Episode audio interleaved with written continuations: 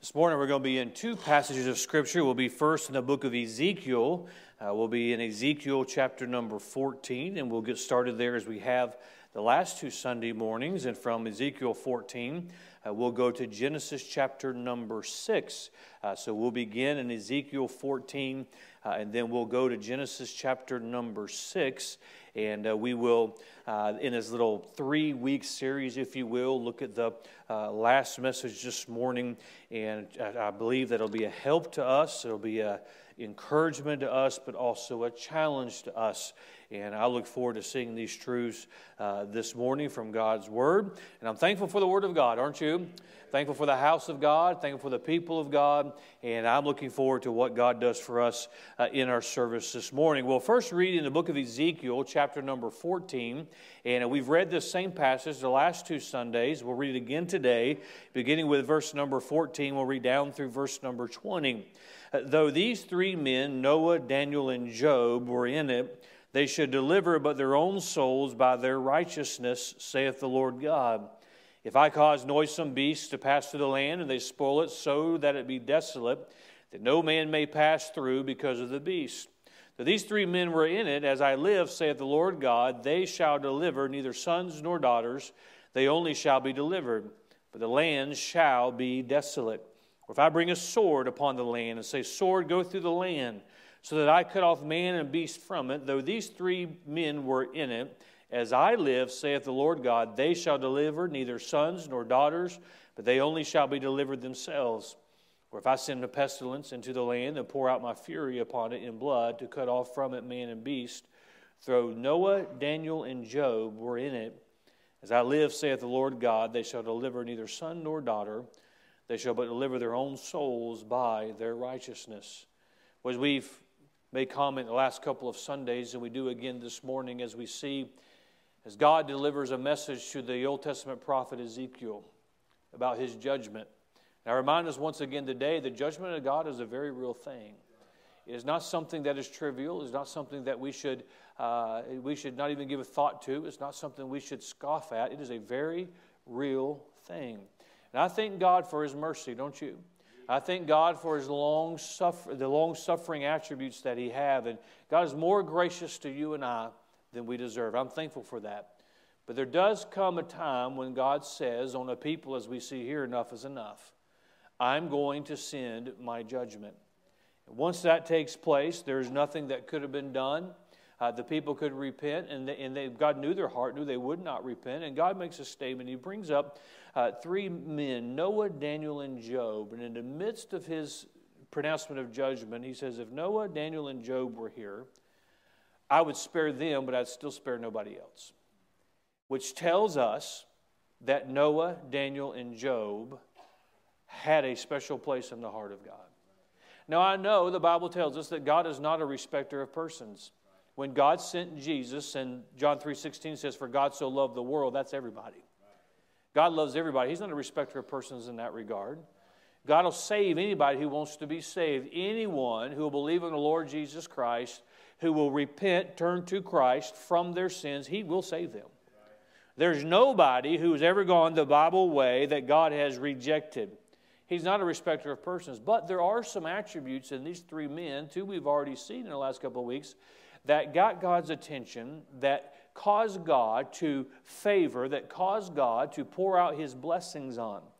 And as I've also said two previous weeks, I'll say it again today. If they had God's attention in this regard. Doesn't it make sense to you and I to look a little deeper into their life to see what it is that they did that got God's attention?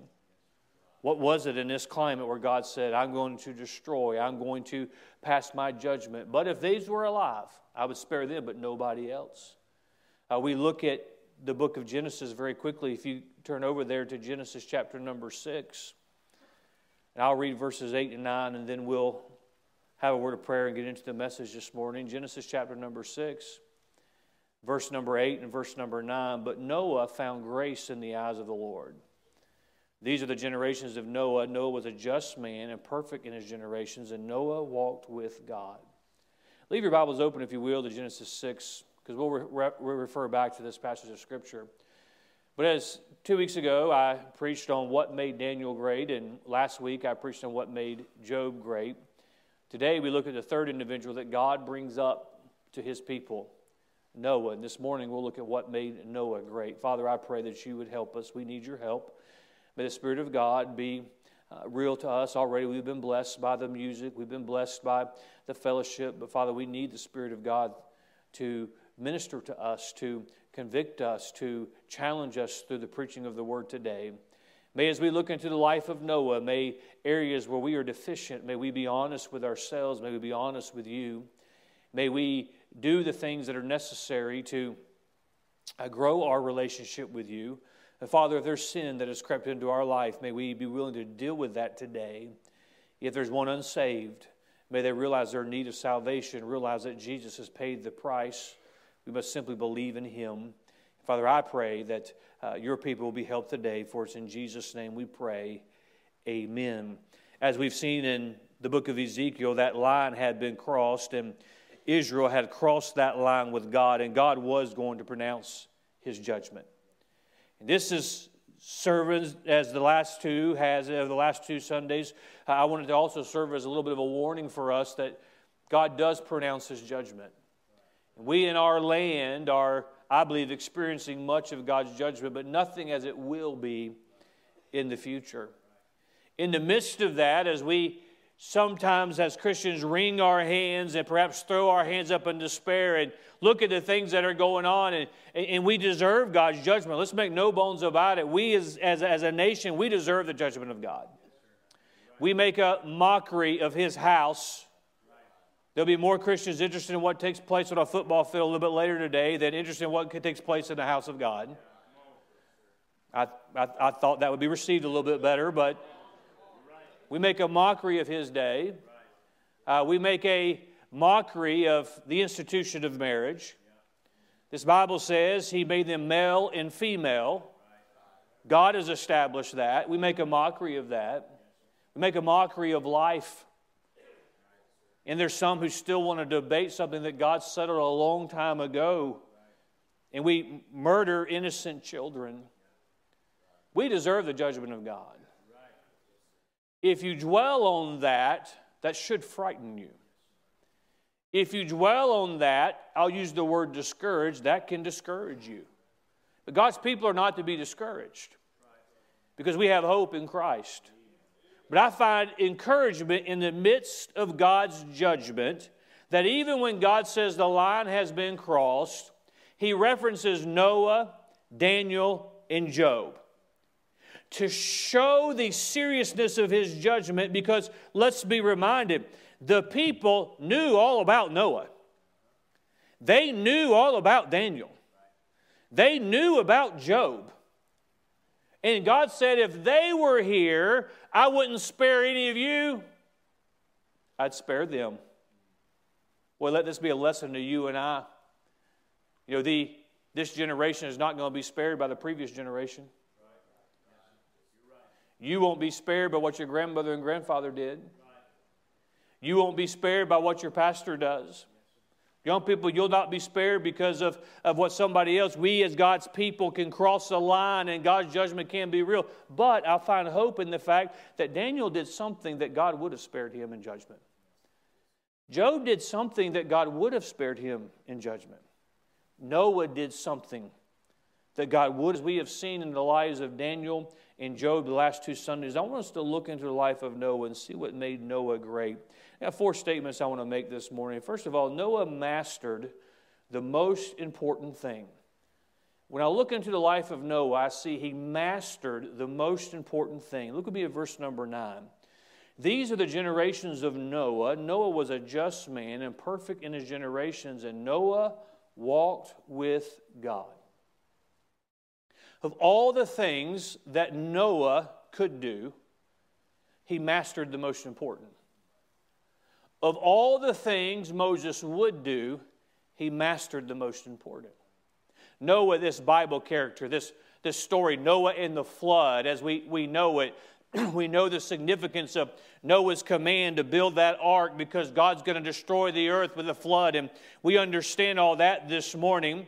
But Noah was still a husband, and he had a honeydew list. Noah was a father, and he still had responsibilities as a father.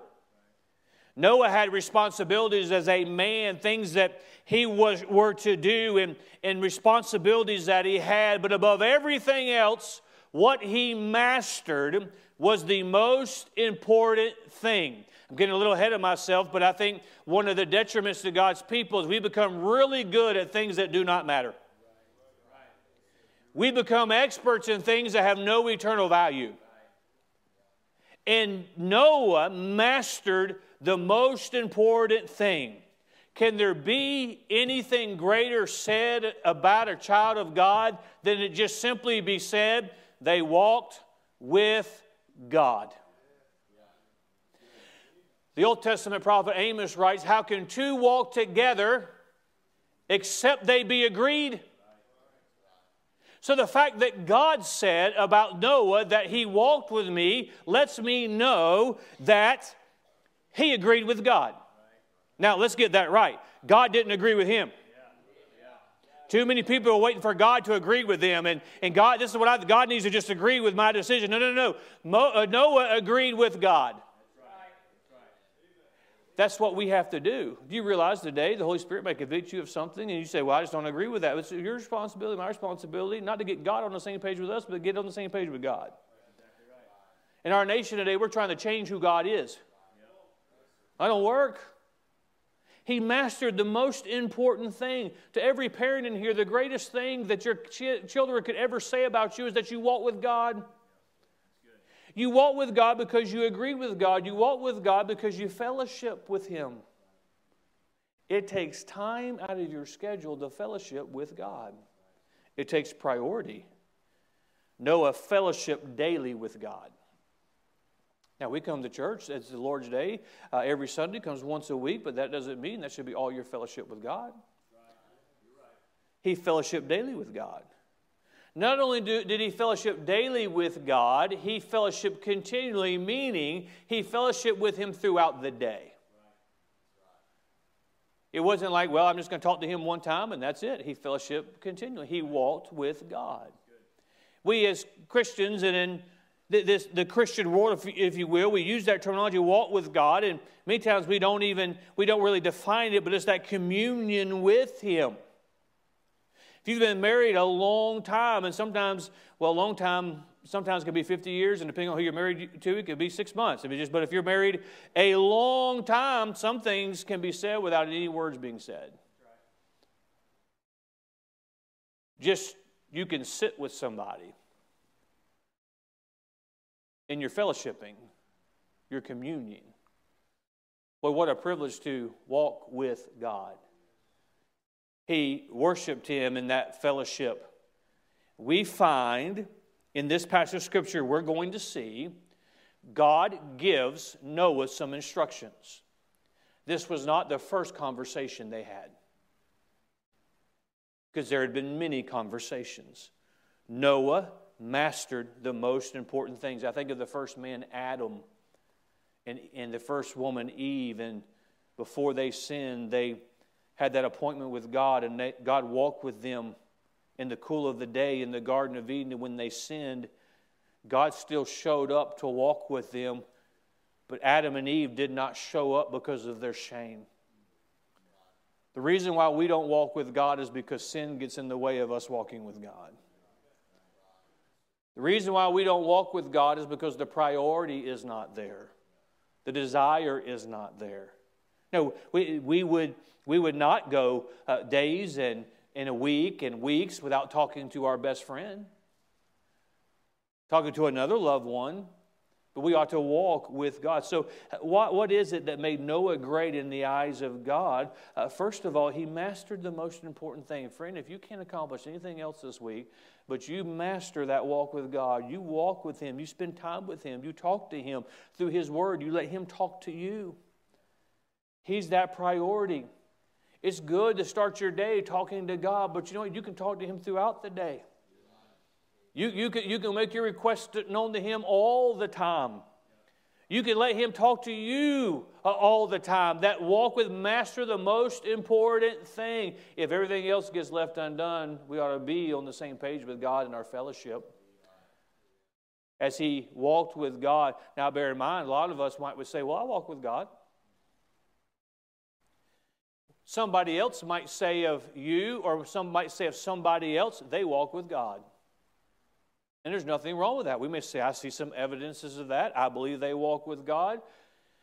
And there's nothing wrong with that. But, friend, I want to remind you before I move on this is not another man saying about Noah he walked with God. This is God saying about Noah he walked with me. Let me just ask a very pointed question this morning. What would God say about you and your walk? Would God say, they walk with me?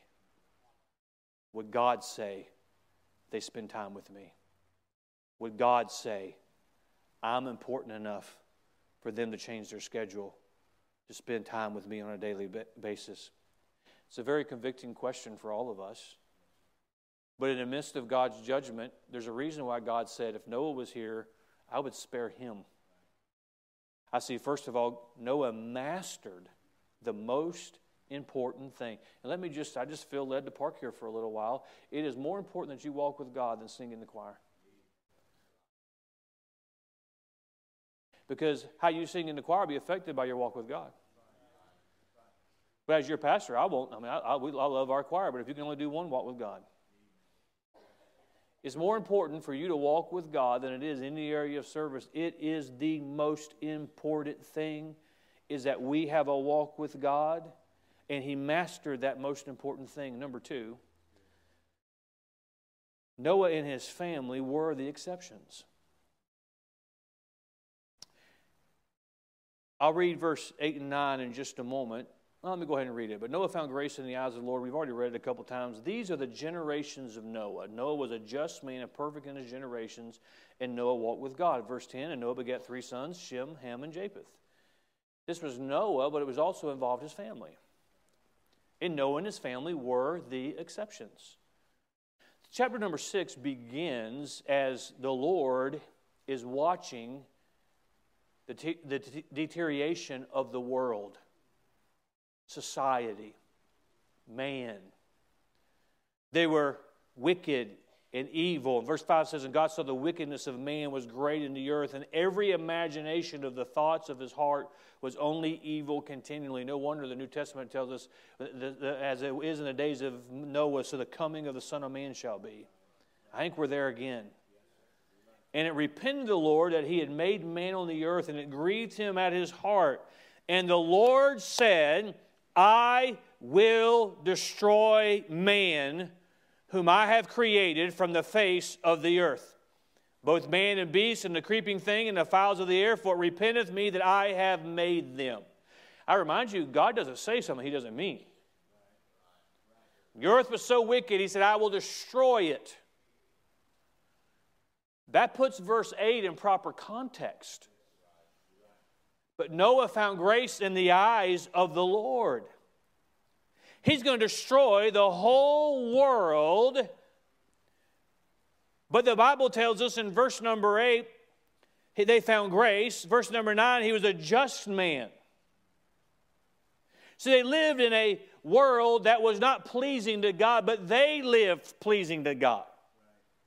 We see this here, and as God's going to destroy the world, He sees the heart of every man. He goes from man to man to man, and look at verse number uh, uh, 5 in that every imagination of the thoughts of his heart was only evil continually. Let's put this in context. God knew the thoughts of every man. He said, Every thought is evil. He, he looked into the heart of every individual. And friend, this is a this is a, a reminder for you and I today. Uh, God knows what's in your mind. God knows what's in your heart. He knows the thoughts and the heart of every man. And as he looked at this world, he saw all the thoughts and, and all the hearts, and they were all evil. But then he comes to Noah. He says, That heart's different. Those thoughts are different. He goes through his house. He says, The heart's different. the minds are different. The statement I made, please do not miss this. This is the whole key to this statement. I said, Noah and his family were the exception. When God was going to destroy the, and did destroy the world, Noah and his family was an exception. Here's the part I don't want you to miss. In order for them to be the exception, they had to be the exception. The Pastor, what do you mean by that? In order for them, when God says, I'm going to destroy the earth, I'm not going to destroy them as the exception. They had to be different from the world. Their thoughts had to be different. Their heart had to be different. Their lifestyle had to be different. Their focus had to be different. We know that God said Noah walked with God. The rest of the world didn't walk with God. Noah, if I could put it in the day we live in, Noah and his family would have went to church on Sunday instead of going to the family reunion. Noah and his family would have lived with being the part of the family that was talked about by the rest of the extended family because they were the weird ones. They were the different ones. But, friend, let me tell you, when God's judgment came, it was good to be the exception. It was good to be different. It was good not to be like everybody else. It was good to stick out. It was good. Hey, say, well, Pastor, if we go along with all this, we'll just stick out in this world. Hey, you may stick out in this world, but when God looks at the hearts and the minds, you want to stick out then. You want it to be different then. Let me encourage every mom and dad hey, you don't worry about what this world thinks of you and how it looks at you, and you rear your children according to this book. They're going to be different. You protect your children from this world, they're going to be different. Be okay with that, embrace it because it's right, but the day is coming when it's good to be the exception. Noah and his family were the exceptions. They were a contrast to the world. They were a contrast to what everybody else saw. Let me put it like this they were the weirdos. You know, people don't understand, this world does not understand. They're not capable of understanding God's people. That's why it makes no logical sense to try and convince a lost world why we do what we do. We simply do what we do because we have a changed heart. We, we do what we do because we walk with Him. The whole key to them being different was the fact that they walked with God. It's a great statement. I'm sure I'll, I'll, I'll paraphrase it. I won't say it exactly. I don't remember who, who said it. But you don't, if you, you don't have to leave this world. If you walk with God, the world will leave you. You get saved and get in the house of God, you don't have to leave your old friends, they'll leave you. You don't have to worry about, oh, what am I going to have? Always got to invite this party. What, how am I going to say no? Oh, you let God change you, you won't have to say no. We, we have this fear today of being different, being the exception. Let me tell you, in this context, from God's perspective, in order if you, you want your family to be the exception, they have to be the exception. They have to be different.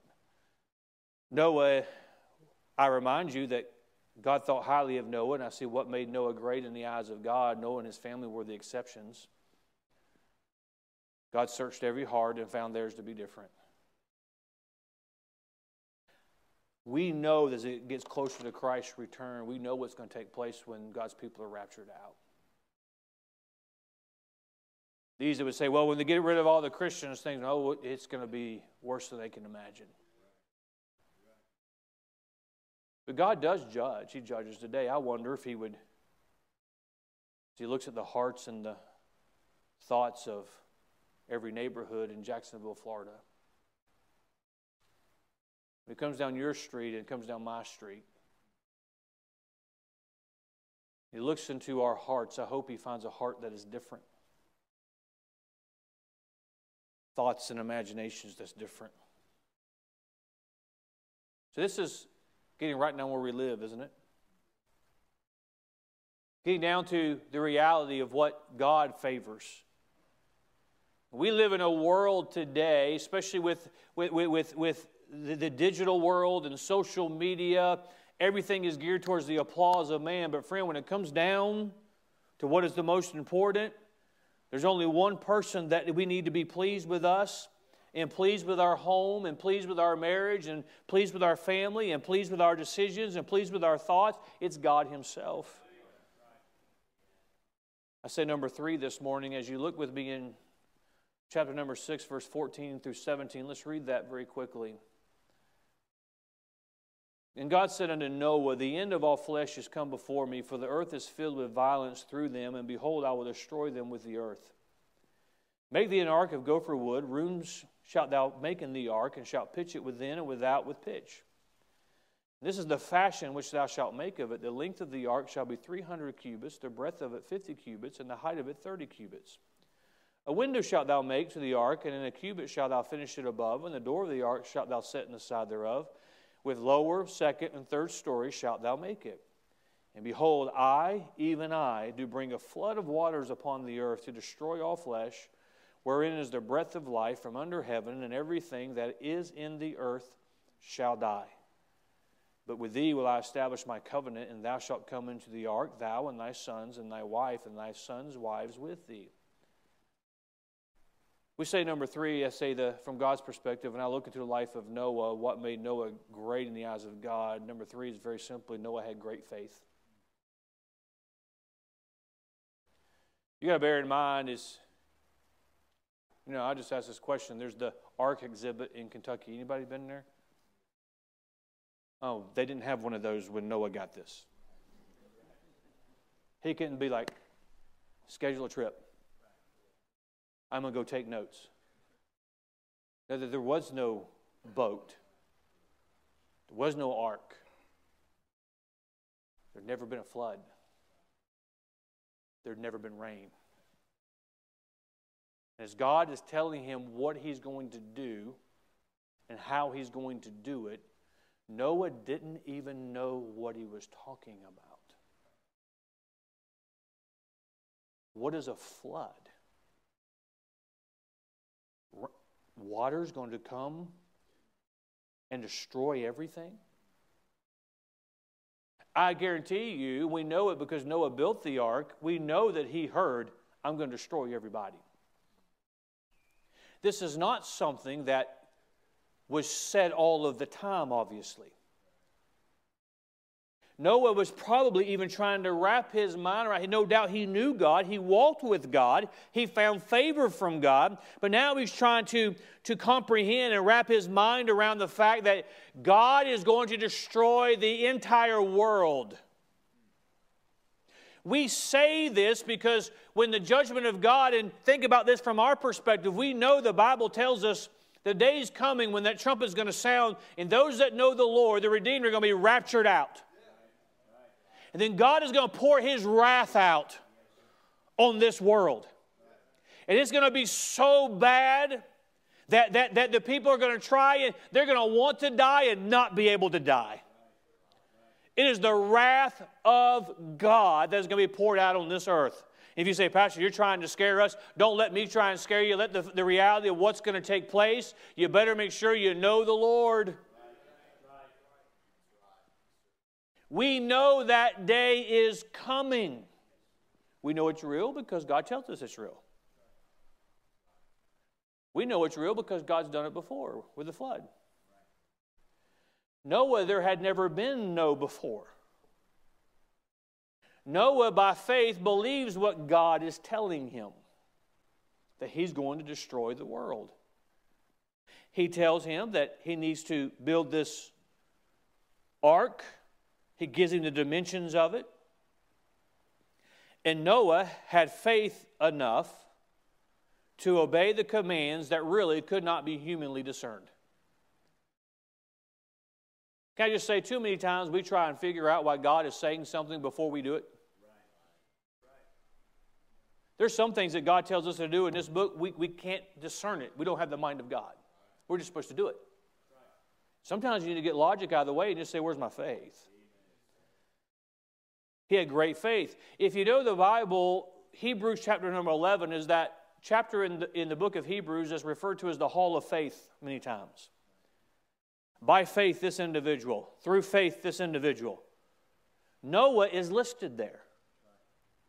Because by faith, he believed God, built the ark. The world's going to be destroyed. I wonder as word get out. Now we read this, and we read that he got the command, and then in chapter number seven, things are moving along very, very quickly. He loads it up, the, the, the ark up, and then in chapter number eight, here comes the flood. That happened pretty quickly, didn't it? It took a little longer than that in real life. Maybe you're thinking, Home Depot did a lot of business that day. There was no Home Depot. Oh, they had a Lowe's. No, there was no Lowe's. Noah had to make every plank. That took some time. Noah had to put it all into place, he had to construct it. He did not have a warehouse that he could build that so nobody else could see what he's doing. Back in this day, they did not have a zoo because Noah was the zoo. Let's go look at the crazy man building a boat to save his family from a flood. Who knows what that is? Can you imagine the mocking? Oh, sure, water's going to fall from the sky. We can't imagine that now, but it had never happened before. Oh, sure, kind of like the child of God hears the mocking today. Oh, sure, you're just going to be called out of this world. You're, you're, just going to you're just going to hear trouble. You're just going to be gone. Well, they, they mocked him that day too. But every day, Noah got up and he went and did what God told him to do. It takes faith to get started on a building an ark. But it takes faith on day two, and faith on day three, and faith on day four, all the way till that last nail had been driven, all the way till the, till the, till the last preparation had taken place. It takes faith. Please get this, child of God. It, you, you, it takes faith to serve God today. It'll take faith to serve Him five years from now.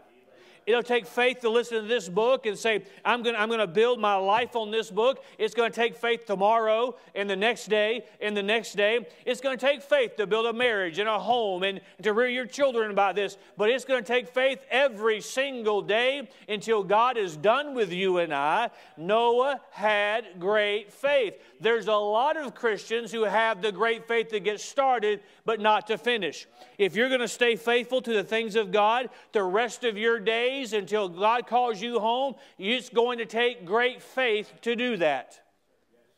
Noah had great faith. Please see this before I move to the last thing I want to mention today. He trusted God amongst the naysayers. He was alone.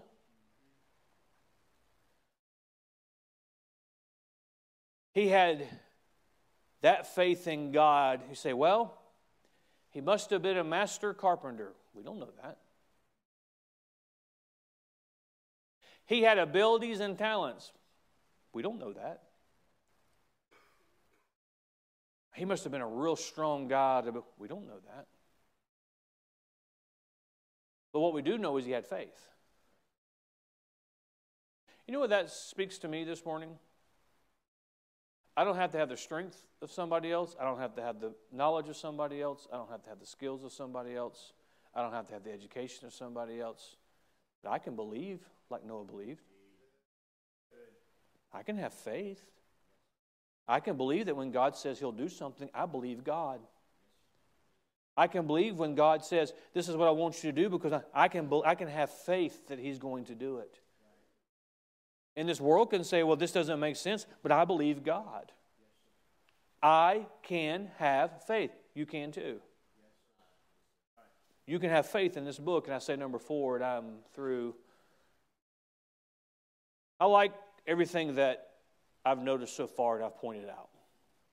But number four is something that I think, if we're not careful, can go completely unnoticed in the life of Noah, and I think it's vitally important, not just in his life, but in our lives as well. Notice chapter number six, and we've already read, he found grace, God's going to destroy because we know why. He gives Noah the command, this is what you're going to do, tells him to uh, build. And then we've already read verse 18, I'll establish my covenant and then, then in verse number 19, and of every living thing of all flesh, two of every sort shalt thou bring into the ark, and to keep them alive with thee, they shall be male and female. Oh, and when you get it built, I'm going to I'm going to protect, I'm going to preserve your family. And the reason why I'm having you build it this big is because all of the animals, male and female, are coming on board with you. Of fowls after their kind, of cattle after their kind, of every creeping thing of the earth after his kind Ladies, every creeping thing of the earth after his kind, two of every sort shall come unto thee to keep them alive. And take thou unto thee of all food that is eaten, and thou shalt gather it to thee, and it shall be for food for thee and for them. This is what I want you to notice in verse number 22. And the exact same words are said in chapter 7 and verse number 5. This did Noah according to all that God commanded him, so did he. Chapter 7, verse 5. And Noah did according unto all that the Lord commanded him. This is statement number four this morning. Noah paid attention to details. Noah paid attention to details. He did all that the Lord commanded him to do. I think the difference between Noah and a lot of Christians is all and some.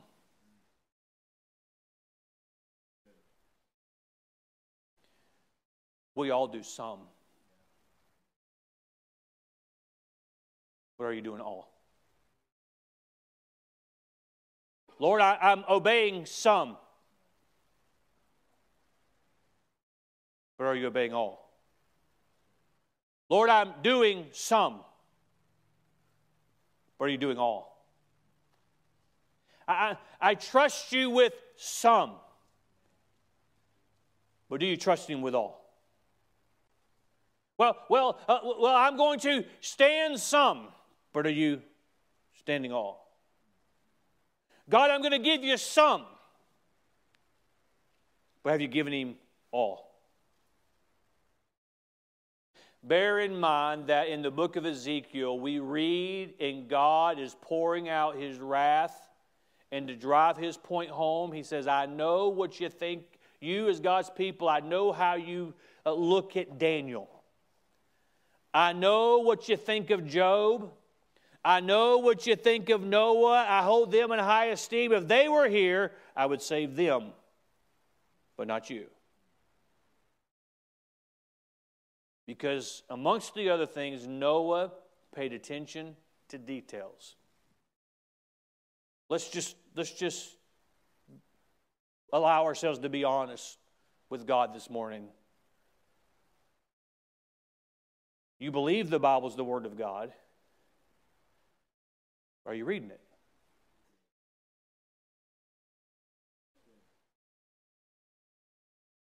You're faithful to church some of the time. You give to Him some of your talent. You give Him some of an offering. You separate yourself some from this world. Just as God in this day that we are speaking of could look into every heart every mind and look at their imaginations, look at the things that they were, that the evil that was in their heart. He could look in the heart and mind of every person here. And when he got to Noah and he gave Noah these commands, Noah did it all. Why would he do it all? Well, God commanded him to do it all. But he did it all because he knew life was at stake. If I'm going to survive, I've got to do it all. I think it was bigger than that, though. Noah had a wife. Noah had sons, daughter in laws. Noah had family. And if God said He wanted to be made out of this kind of wood, my family's going to be aboard that. That's the kind of wood God's getting. If God said He wanted to be detailed to this many cubits, and it's going to be this high, Noah didn't let his mind get, well, you know, this is what I've been trained, and this is what I, I read on the internet that this is would be a better uh, uh, use of this wood. No, God wants 50 cubits by 30 cubits. He didn't measure it twice. He measured it more than twice because his family was going to be on board that boat. Life was at stake. The life of others was at stake. God's honor was at stake. God's plan was at stake. And I'm not going to do some of what God has asked me to do. I'm not going to do some of what God has commanded me to do. I'm going to do it all. You want to know the difference in an average Christian and one that, that, that has affection in the heart of God above all those others? Those who pay attention to the details. Those who are like, what is it that God asks of me? What is it that God wants of me? Oh, well, it's a little thing, Pastor. With God, there are no little things. If God asks it, we give it. If God commands it, we do it because He is the Almighty. And can I just be as frank as I possibly can be? Life is at stake. There are some Christians, you, and I'm just going to be as pointed as I can be this morning, and I love you. You know that I do. You need to quit playing with the lives of your children.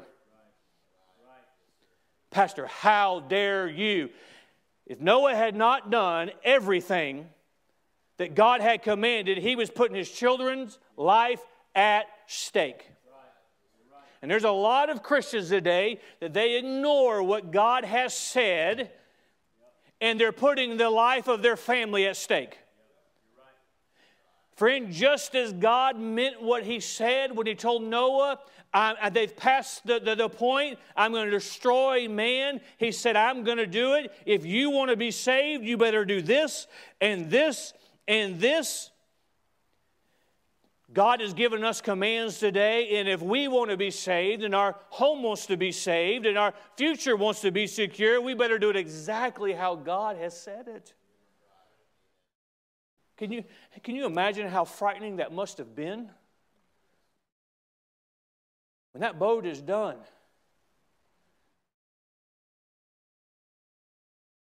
and then the skies got dark. What, what is that? What's happening? Everybody stopped to look up at the clouds that they'd never seen before. And God told Noah and his family to get inside. And that rain started to fall. You know how we scatter now when we start getting rained on? These people had never seen it before. Then the water starts to rise. You know, one thing Noah didn't figure out, he didn't figure out how to get that door shut. He didn't need to. The very hand of God reached down and shut it. Can you imagine the rain as it hit? And the noise and the confusion as the water began to rise and that boat was lifted off of its rest and began to float. I don't know what they could have heard or could not have heard, but it, certainly there was screaming and there was, there, was, there was panic on the outside of that. There was confusion and uneasiness and insecurity as well on the inside of that.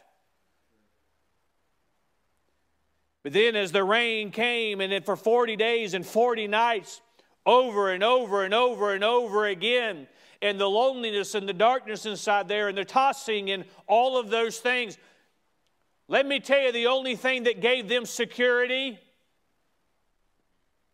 Noah did all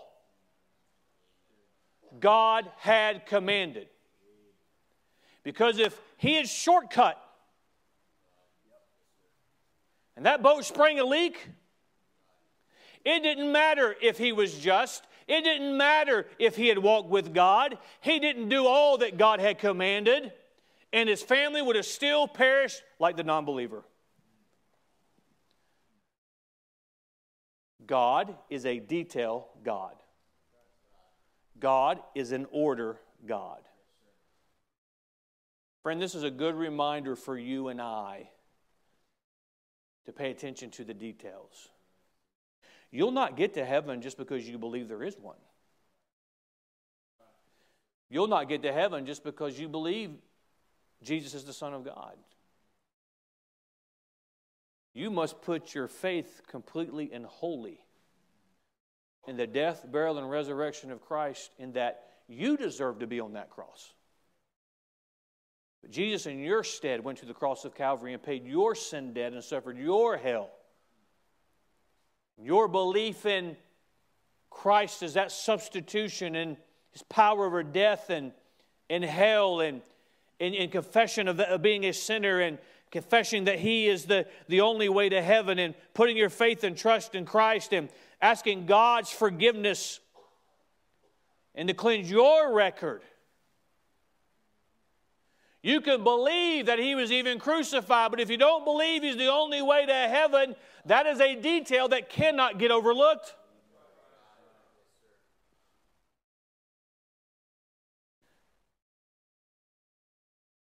Christian, you can do some things you're supposed to do, and God will bless you for it. We can do some, and we'll see an increase. We can do some, and God will show His favor.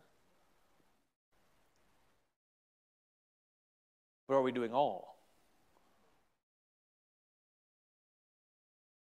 I think we ought to realize that when God commands something, we live in a day when Christians like to ignore things that are in this book because the times have changed. The mentality is different. Well, as long as I get some of them right. Pastor, isn't some better than none? Sure. But is that really what we want to argue with when life is at stake? See, and I could go on and on and on this morning. Some of you think I am.